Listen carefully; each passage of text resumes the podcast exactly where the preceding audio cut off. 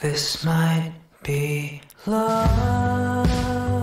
Welcome to Dear Asian Americans. This is Jerry, and you are listening to This Might Be Love by Big Phony, aka our friend Bobby Choi, an amazing musician, better friend, and even better new father at that. Encouraging you to support Asian American businesses and artists wherever you may be in the world.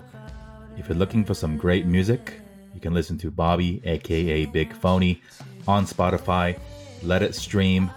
Let those pennies trickle into Bobby's pocket so he can go take care of his baby. If you wanted to listen to some really funny conversations by two Korean Americans who both now live in Seoul, check out Bobby and Danny Cho's podcast. It's called the Nunchi Podcast, and you can look it up on SoundCloud and on YouTube. You can listen to it after you listen to this one. Shout out to Bobby and all the other musicians out there cranking out music and cranking out creative efforts to help us get through all this crazy times. And now my conversation with Jin Yu, the Chief Growth Officer at Vezt, and how he ended up starting a Facebook group to help us get through this mess from an economic perspective. Thanks for tuning in.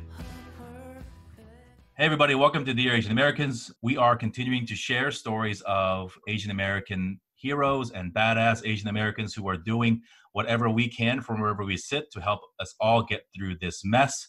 Uh, today's guest is an awesome human being. We're going to learn a little bit about his background and what he used to do and what he continues to do professionally, and touch a little bit about uh, his motivation and his passion for sharing stories of how uh, the coronavirus is going to impact all of us economically. So, I'd like to welcome Jin Yu to the conversation. Hi, Jin. Hey, how's it going? Good to be here. Thanks for having me. Thanks for making time. So, share us a little bit about your personal journey. Where did you grow up? What did you want to be when you were little? And how did you end up? I, I won't spoil it, I'll let you get to it. But what are you doing now and how did you end up there? Sure. Um, so, I was born in Daegu, South Korea. We moved to Minnesota when I was little. And um, I grew up in Minnesota, went to the University of Minnesota, and I dropped out after my second year. I thought I was the dumbest individual in the world because, as all Asian uh, kids will tell you, there's an enormous pressure to become doctors, uh, engineers, lawyers. Yep. I completely failed that. Depression, didn't know what I was going to do. Just on a whim, moved to LA. No friends, no money. I got three jobs in hospitality. Um, one of them was making eight bucks an hour, seating celebrities at a restaurant in Beverly Hills, making an average of seven bucks a day in tips but yeah, that's that was my the catalyst, and I met a huge network from the restaurant industry that helped to launch my experiential event event industry for about uh, uh, 10 years. And then i launched my first tech company with a client of mine from the event business. That turned into circus. Uh, circus is now 250 million uh, dollar valuation. Um, and then two years ago uh, some of the team and i launched a new company called Vezt, which is the world's first blockchain music royalty marketplace. We let fans invest in your favorite music. Um, and, and that company is really exciting. It's utilizing blockchain, it's changing the world of music. And I sit on an advisory board capacity on uh, five or six other uh, companies, some tech, some non tech related. And that's where I'm at today. Let, us go back to you transitioning from hospitality into the experiential event business because I would rightfully and wrongfully, and I think it's mostly wrongfully. Um, a lot of us uh, from our generation were, were, raised to believe that there were only three career options on the menu, uh, to use a restaurant reference, and ordering off the menu was really not an option. Um, so, h- how did you know that you know taking the experience that you had the restaurant business is really a human business of, of figuring out what people want and need and, and um, helping them with that. What was the transition point there? And you know how did your i guess minnesota again i guess not to jump around too much but also is a place where there's not a ton of korean americans uh, as much as many as la or other places. Um, how did all that inform not only your decision to start an event business in la in a very celebrity driven uh, community um, but what did you do differently, and what were some of the cultural things that helped you uh, be super successful in that? So you're right. There's not a lot of Koreans in Minnesota, but um, the way I grew up here, I think, um, kind of helped shape who I am and what made me successful today. Because I was an Asian American dude and I, like the only minority in my school, I felt like I was fairly popular growing up in high school. But once we got to the age where we could do all age nightclubs, I think I was like 16. You know, we go to like these weird random clubs where five or six different um, schools, like kids from different schools would go there. And all of a sudden, there's all these girls that, you know, we never had any context with. So I'd go there with my buddies. They'd talk to a few girls, get shot down, and end up getting drunk for the rest of the night. And me, I'm thinking, wow, there's hundreds of cute girls from all these different schools that we've never met. I'm just going to talk to all of them and probably get shot down by all of them, but may, maybe I can pull a few numbers here. So instead of like talking to a few girls, I would talk to literally a hundred girls, like Terminator, and I'd get shot down by a ton of them. But at the end of the day, I didn't get two or three phone numbers. I'd get like 20 or 30 numbers. And then eventually, every time kids would have like bonfires or house parties, people would be like, "Hey, Jin, uh, can you invite those girls from that school?" That's I, I be, kind of became that go-to plug for bringing cute girls from other schools, and that wasn't what I meant to go out to do, but it's kind of like I learned how to um, become impervious to rejection. So when you put yourself out there and you just, it's I guess it's kind of like sales. Like you've got to like you know get rejected like every day, and if you don't, then you're not doing it right. And I guess I learned that from a young age that it's okay to get rejected. It's like it's nothing. Just keep going after what you want learn, optimize, whatever. Anyway, that's the core tenet of my personality. When I got to the restaurant industry, um, I only did that out of desperation because I was broke and nearly homeless. So I needed to get anything. But I said to myself, if I'm in Beverly Hills and I'm going to choose a restaurant, I'm not going to choose Olive Garden. I'm going to shoot for the best restaurant in the city. Uh, there's probably going to be models, celebrities, uh, high net worth, billionaires, investors, all these people. Let me just try to get the best possible job the crappiest job in the best restaurant, uh, which I did. It was a restaurant called Crustacean. Mm. It was on um, Little Santa Monica in Bedford. And at the time, it was uh, one of the hottest restaurants. Met a ton of celebrities. It was a pretty bad experience. I wasn't treated that great. But within a few months, they promoted me to a floor manager, a low level floor manager. And then from there, I got some experience managing a restaurant. And when this new restaurant called Mastro's opened up mm. in Beverly Hills, I instantly applied there. That was the talk of the town in the uh, the hospitality industry. They're spending millions of dollars. Like that's where you wanted to go. So I got a job there, became an assistant manager at Mastro's. I learned everything I possibly could. And I'm a vegetarian and I have been for 25 years. Mm. So to this day, I don't tell too many people this. I haven't even, I've never even eaten a steak or any meat at any of the restaurants I ran. I always just kind of like lied and told people, "Oh, I can't try that. You know, I'm I'm dealing with gout. Oh, I've got health issues. Uh, so I'm on I'm vegetarian now." So I kind of told people that. But anyway, at Mastro's, I rose up the ranks. I ended up running the restaurant, taking it from zero to nearly 20 million a year every table was a captain of industry. Every table, every night was Sumner Redstone, Rupert Murdoch, Bill Clinton, Bill Gates, Warren Buffett, not to mention the celebrities, Tom Cruise, uh, Brad Pitt, like all these kind of names. And eventually people, you know, really, I don't know, they, they kind of took to me and they would uh, take care of me, have me sit down. I got to meet their friends. I made an incredible network. And when people say your network is your net worth it's not a cliche it's actually a thing. Like if you've got nothing you got to do everything you can to build out your network as quickly as powerful and as impactfully as possible. And i ended up building maybe one of the best networks. Like it's better than my network today probably. I don't know. It was incredible that mastro's um, my, my, my phone directory and then from there i got an idea why don't i throw celebrity driven experiential events. This was in 2005. So between 2005 and 2010, that's what I did. You know, we're very event rich in LA. There's always products, services, businesses, messages that are always being promoted. You always need celebrities. There's always brands that want to be associated with it. It's just a great place to build something. And I was able to do that and build a really great small business, making, you know, six figures and up annually until 2005 and that's when um, i had an interesting meeting with some tech people and that's when i first got involved in technology and that's and that's that path is a is another story one, be nice to your restaurant people, especially today, because they might end up being you one day. Not because of that, but it's the right human thing to do. And w- with particular sensitivity to all that's going on in, in today's climate, um, if you have friends in the in the service industry, reach out and, and say hello. I, I, think that is uh, yet another reminder.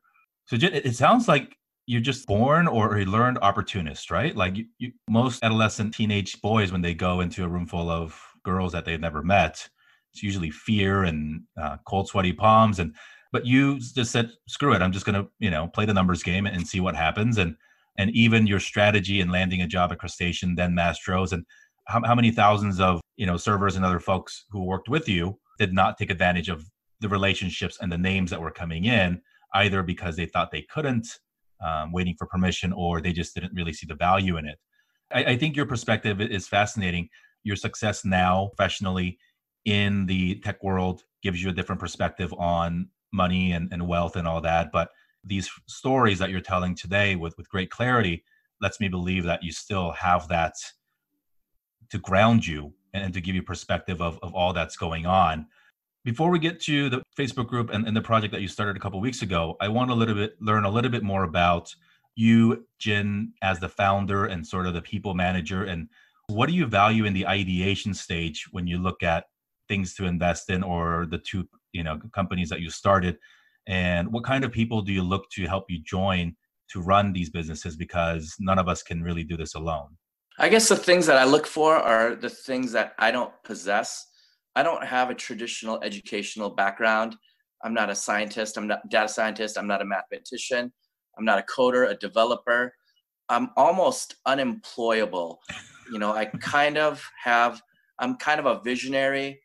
Um, I think hopefully with my personality, I can sell things. My skill set is building partnerships, strategic alliances, joint ventures. You know my skill set is building rapport and and that's kind of valuable for some some companies i guess. But in terms of like scaling a business man i would i first of all i want other people who are dreamers people who don't take no for an answer people that don't believe anything's impossible. You have to just you have to go up to the plate wanting to hit a home run every time even if you strike out all the time. Like i just i, I need to see that like unwillingness to just not settle. You know if there's so many there's so many easier businesses that to do than tech businesses uh you know i don't know if you could get into like franchising flipping houses. There's so many easier things but with tech there's enormous risk. There can be enormous reward but you've got to you've got to be quite the visionary you're constantly raising money so it's very stressful it takes a unique individual so i want to i want to find people who are different than me, who who are better than me at other things. I want to be the dumbest person in the room, you know, around the people that work for me or that I'm working with. Because if I'm the smartest people in the room, then I'm in the wrong damn room. Through the last 20 years of your experience from the restaurant to where you are now, what is the most important money lesson you've learned? Sometimes you need to cash in your chips. Back in, in the Mastro's days, man, I had so many high net worth individuals and just influential people that always said, Hey, Jin, I feel like you're better than uh, just the restaurant industry. You know, what's your next step? What, you know, can I invest in you? Like, I feel like you'd be great, you know, at this or that. You know, I had I had an idea for a company like Open Table that didn't exist back in 2005. Maybe it did, but we didn't even have it. We put all of our reservations on a giant sheet of paper, and then we managed it manually, and then called people the day of and and confirmed reservations. I had an idea for an open table, and I had quite a few people that would ask me, and that was kind of like my thought, the next evolution of restaurant reservations. But I, I never took advantage of it. Even in the 2008 stock market crash, Bear Stearns, Lehman Brothers just evaporated into thin air. Trillions of dollars uh, just disappeared in our world. And when I bought a loft downtown for pennies on the dollar because the real estate crash, a huge Chinese whale of a customer. He said, "Hey Jim, why don't we uh, why don't we buy every unit available in that whole building and maybe all the other buildings?" I said, "Oh my God, you know I'm not going to name his name, but that sounds insane. What we don't even know if this is going to rebound. I'm literally buying this because I want to live here. I think I could retire in this loft. So that's why I'm buying it.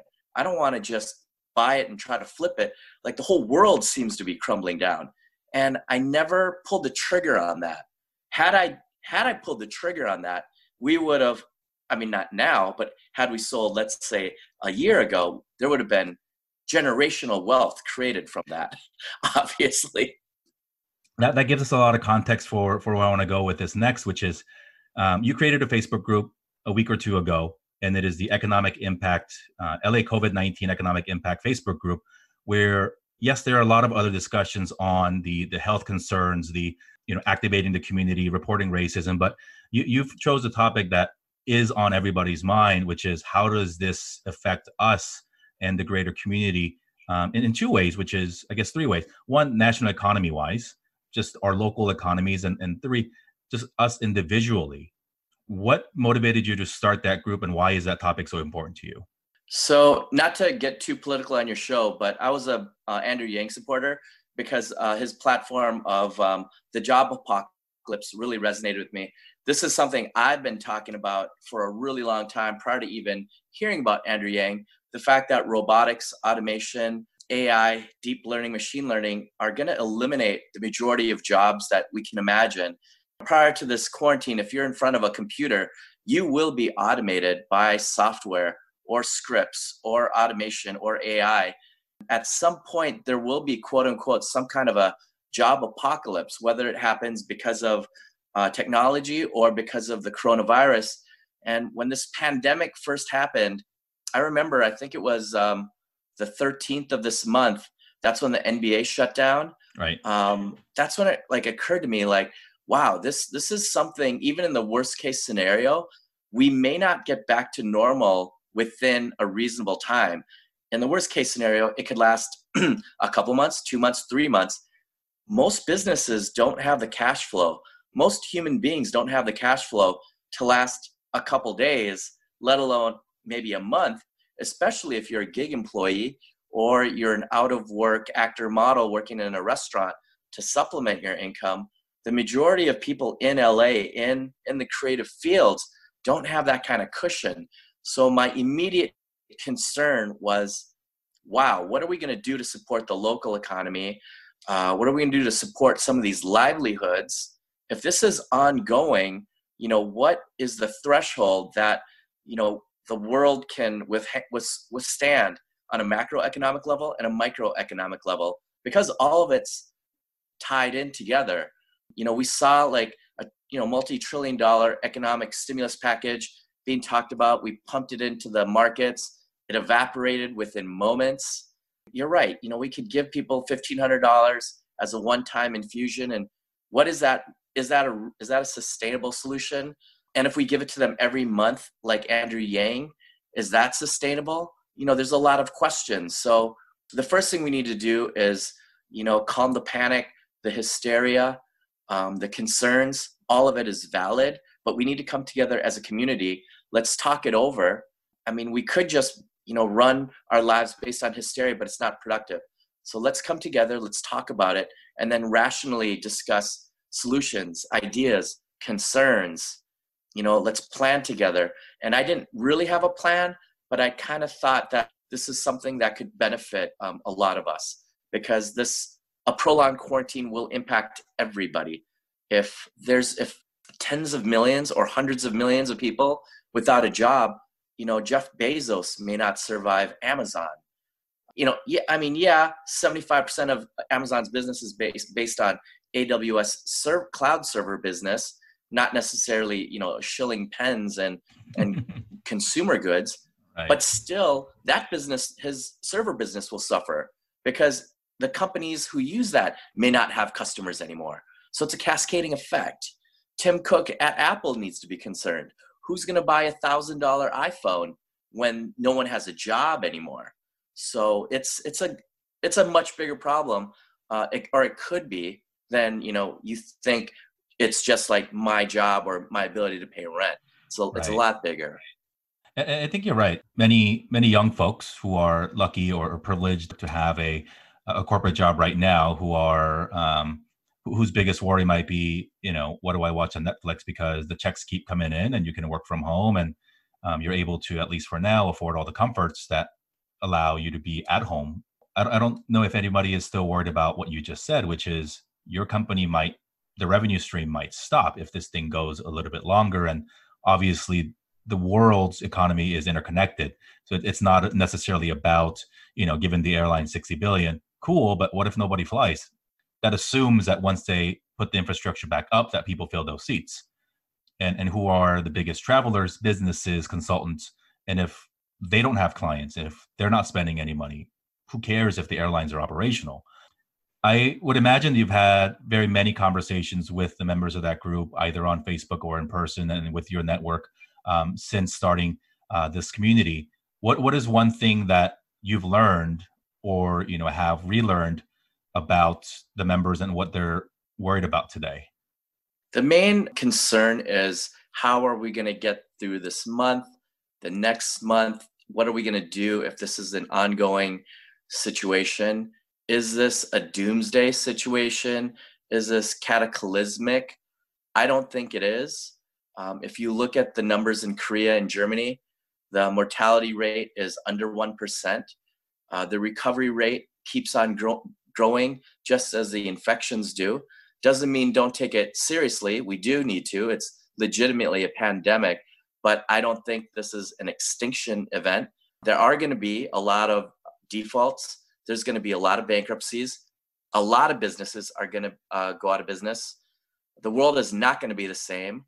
Um, there's a lot of people who are financially not going to be okay out of this, but we're going to have to prepare and we're going to have to pivot and we need to talk to one another and connect and figure out what does that pivoting look like and let's say that the united states uses quantitative easing or whatever else economic stimulus package we have to print money out of thin air and give you know people two three four thousand a month for infinity that's not going to be sustainable either. At some point we're going to figure out how do we replenish that money that the government is printing? What does that you know macroeconomic model look like? So i guess there's more questions than answers and at the at this time unfortunately that's i guess the only goal for the group is to figure out what are the questions so then we can maybe help ideate solutions. It is an extremely supportive group of sharing and not hoarding information which i think is right now um, perhaps the most important commodity which is hey the city the county the state this nonprofit you know there are resources I, I, think the headlines in, in mass media are the federal government is x is y. But as we go down to the lower more local levels of government some of the nonprofits you know probably some celebrity friends of yours and some business leader friends of yours are personally you know creating opportunities hiring more people. Obviously supermarket business and amazon is right now in the short term needing more people. Um, there are you know funds being created to um, offset some of the losses. I've heard some heartwarming stories of both commercial and residential landlords telling their tenants, "Hey, we're on this thing together. Don't worry. Um, I'm, I'm built to you know withstand stuff like this." So, and I think if nothing else, people may feel, especially business owners, because of just the personality that it takes to start a business, they feel extremely alone and they're not used to asking for help they are literally built to figure things out themselves and that's why not why but that's one of the big you know um, characteristics of being an entrepreneur is, is to figure out stuff yourself. So I, I, think for you to have created a forum where it is a comfortable um, and welcoming group for people to figure things out when there's so much information out there and mm-hmm. and even within our you know uh, different cultural communities hell language is a barrier right? Like our parents generation sure um, in LA, you know, you have to almost do things in Korean, Chinese, Spanish, Vietnamese for everybody to get on the same page. So for, for us in our generations to be able to share that, even if we're not small business owners ourselves, and then to be able to share that out with the people, um, you know, I, I want to applaud you and thank you for creating that. Thank you. There's a lot of things that we can be sharing on Facebook, you know, a lot of negativity and, you know, applauding you for do, doing the, the things that I think will impact people the most and, and the impact that I think uh, you've done even with that Facebook group is probably going to be felt for, for a long time. And, and hopefully um, things will get better but you know, first of the month is right around the corner, um, which will be, I, I think, in some way, people just thought and hoped that all this would go away by first of April, or that some magical checks would appear in your bank account. Neither are going to happen, at least in LA, or at least it seems as so. Uh, we got about a week for people to figure stuff out. So um, even just knowing that they're not alone, I, I think is a big, big uh, sigh of relief for a lot of people.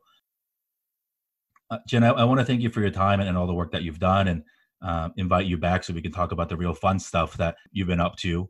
Next time, I would love to get more insight on meeting Gary Vaynerchuk, who is uh, somebody that I listen to a lot and, and, get a lot of inspiration from. But given all that's going on, uh, I want to end this conversation uh, the way that we end most of our conversations, which is going back to the name of the show, which is the Asian Americans. The inspiration point was to start conversing with each other, from each other, uh, to write each other love letters and inspirational letters so that we can all get through not just this, but life in general together. Um, so uh, I will start the letter, and if you could help us finish out the show by finishing the letter. Dear Asian Americans. So, dear Asian Americans, I know that we're in a time of great uncertainty, fear, and we don't know what the future holds. Uh, those are legitimate concerns, but please don't um, drown in the panic uh, or the hysteria that's going around. Try to stay off the phones, um, try to get off social media. If you can, try to be productive, uh, connect with your family, your friends, um, just like we're you and I are doing right now on Zoom. Zoom is an amazing product host your own Zoom happy hours, learn from each other, barter skills, um, try to come out of this stronger and uh, and better than ever before. I think this is a great opportunity. We're kind of learning what is most important right now. Uh, there's a lot of time to reflect, and we're understanding our priorities. There's not a lot of shopping going on. We're you know there's not a lot of frivolous things. We're kind of getting back to the basics we're connecting with the people that we love and we're connecting with information that inspires us and that moves us and you can do the same. Everyone is a beacon of light and an inspiration to someone else. So try to try to pass that along if you can.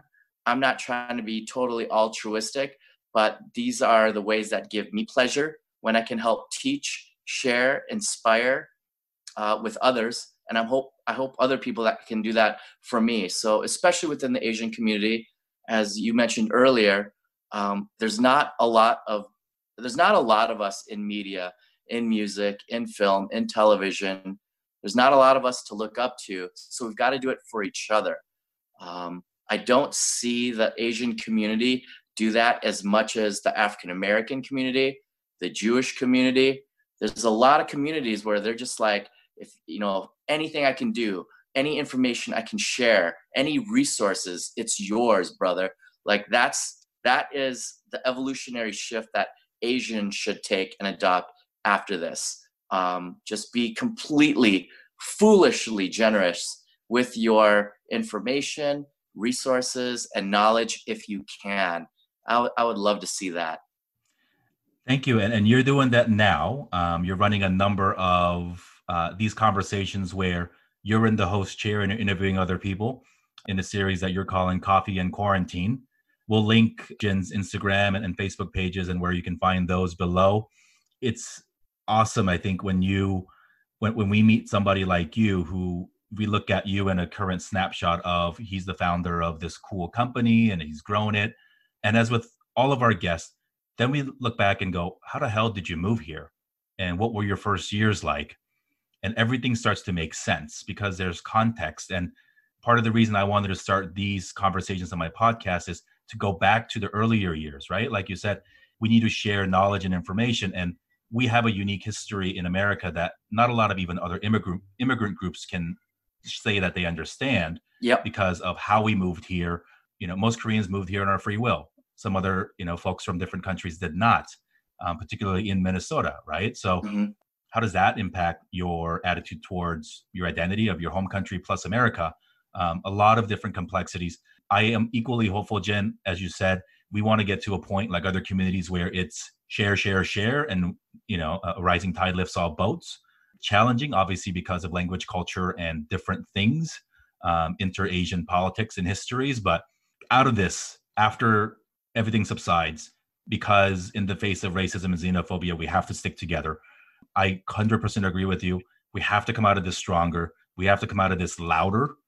I did not intend to start an Asian American podcast two weeks before all this crap happened, but I'm glad I did uh, because I've gotten to meet people like you and then share your story. Because like, you're right, this is a time where we need to be sharing positivity and, hope and, and resources. And so, um, thank you so much for making the time. You know, in addition to running your companies, um, um, thank you for making time for what is important and reminding us some of the things that we need to be focusing on, which basic human to human needs and connection. So, Jin, thank you so much, and uh, please come back when times are better. As as much as I love Zoom, uh, would love to have the next conversation in person, man. Yeah, the feeling's mutual. Thank you so much. I'm honored to be on your podcast. Thank you, Jin. Have a be safe, and I'll see you next time. You bet. I hope you enjoyed my conversation with Jin. So cool. Uh, what an amazing story from Minnesota, the high school dances, getting that crappiest job at the best restaurants, his need to be the dumbest person in the smartest room. I think there are so many lessons that you can learn from Jin. I'm so glad I got to meet him. He's got a really great and supportive Facebook group. I invite you to join. It's going to take every one of us to pitch in and to contribute so that we can all get through these challenging times together. I want to thank Jin again for joining us on the show.